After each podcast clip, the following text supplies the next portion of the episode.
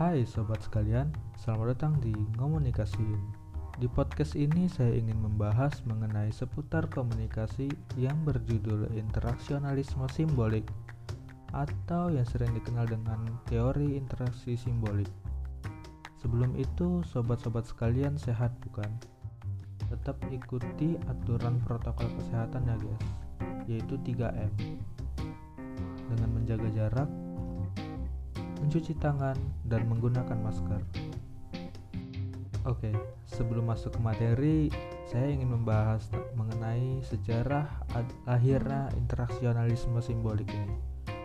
Jadi, teori ini pertama kali dicetuskan oleh seorang cendekiawan di bidang humaniora dan ilmu sosial yang bernama George Herbert Mead.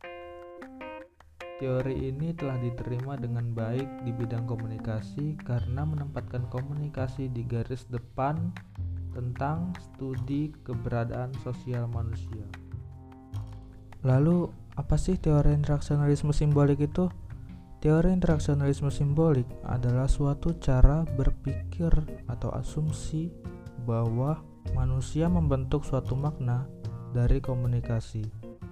Jadi, Teori ini tuh menjelaskan mengenai simbol atau tanda atau sesuatu yang berada di luar dari diri manusia. Misalnya kayak ada seseorang yang nyuruh kita untuk mengambilkan air gitu kan. Secara nggak langsung tuh kita tuh tahu apa yang dia maksud air dan kita tahu makna dari apa yang dia maksud.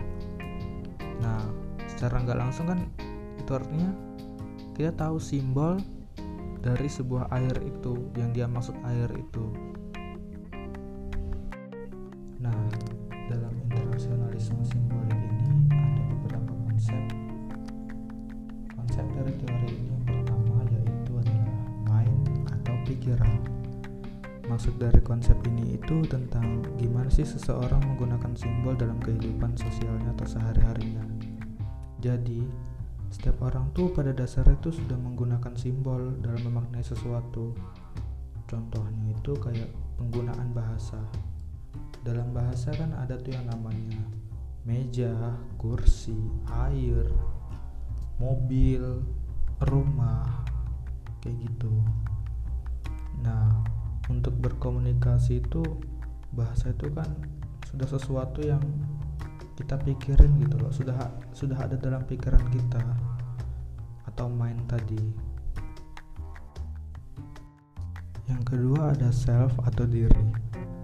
Nah, Konsep ini itu menggunakan dirinya sendiri untuk mencerna suatu makna yang berasal dari sudut pandang orang lain. Jadi gimana sih? Jadi maksudnya itu simbol itu dimaknai melalui sudut pandang orang lain. Kita itu memaknai simbol dari sudut pandang orang lain. Dalam simbol itu ada dua jenis. Yang pertama itu realitas yang tak tampak dan realitas yang tampak realitas yang tak tampak itu gimana? Misalnya cantik ganteng pinter terus kuat hebat gitu.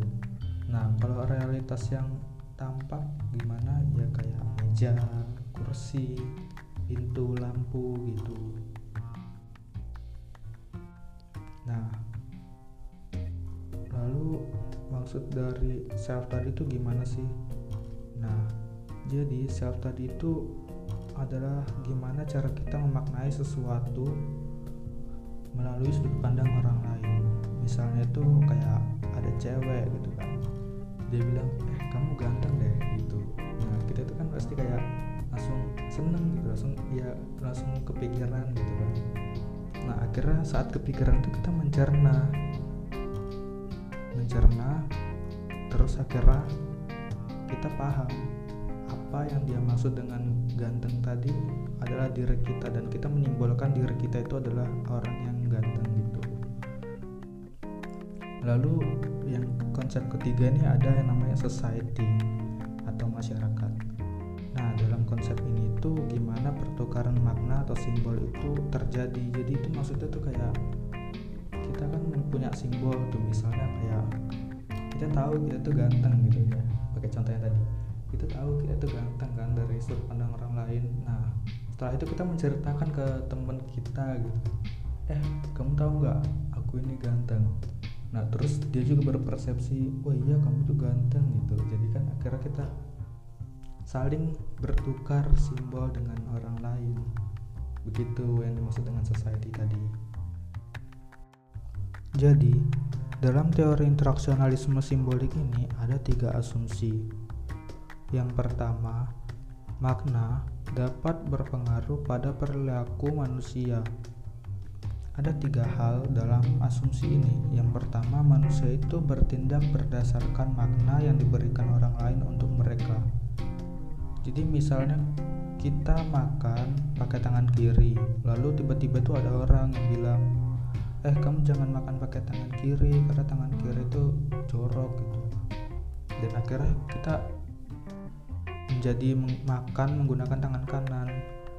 Nah, selanjutnya itu Makna diciptakan dalam interaksi antara manusia dengan orang lain.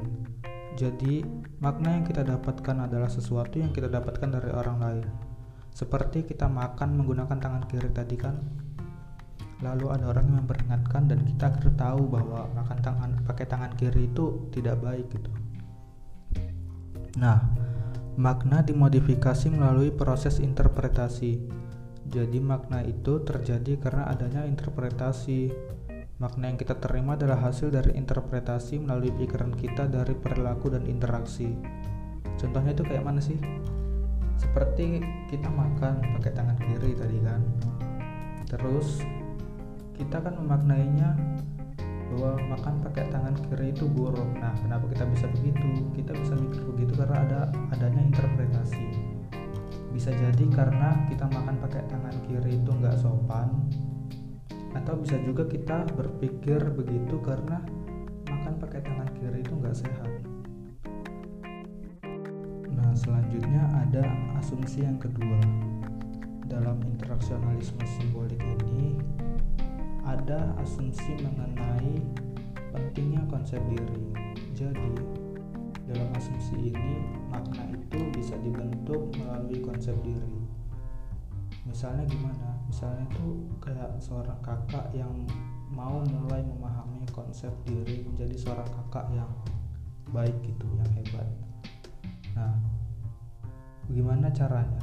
Dia akhirnya mempelajarinya dari orang lain dan dia memperhatikan orang lain terus dia juga nanya-nanya orang lain akhirnya adanya interaksi nah lalu setelah itu dia belajar bahwa menjadi kakak yang baik dan hebat itu haruslah bijak, tegas dan berkepemimpinan. Maksud berkepemimpinan di sini itu pintar dalam mengambil keputusan. Melalui interaksi itu akhirnya dia belajar dan dia punya motif untuk melakukan sebuah perilaku. Yaitu perilaku yang diambil itu ya dia jadi bijak, jadi tegas dan berkepemimpinan tadi. Selanjutnya ada asumsi yang ketiga, Asumsi yang ketiga ini membahas tentang hubungan individu dengan masyarakat. Jadi, seseorang dan kelompok serta struktur sosial itu dipengaruhi oleh interaksi. Jadi, proses budaya dan sosial itu dibentuk melalui adanya interaksi dalam sebuah kelompok, struktur sosial, ataupun individu itu sendiri. Nah, jadi kesimpulan akhir yang bisa didapat yaitu interaksionalisme simbolik itu adalah suatu makna, simbol ataupun tanda yang berasal dari suatu pikiran lalu saling bertukar melalui interaksi. Nah, dari hal itu dapat disimpulkan juga bahwa komunikasi itu pada dasarnya cuma pertukaran simbol lalu membentuk sebuah makna yang terjadi akibatnya ter, terjadi akibat adanya interaksi. Oke sobat, terima kasih telah mendengarkan sampai akhir. Uh, kurang lebihnya mohon maaf ya karena memang masih awal-awal sih bikin kayak gini. Oke, sekian dan terima kasih dan tunggu episode selanjutnya. Oke, goodbye.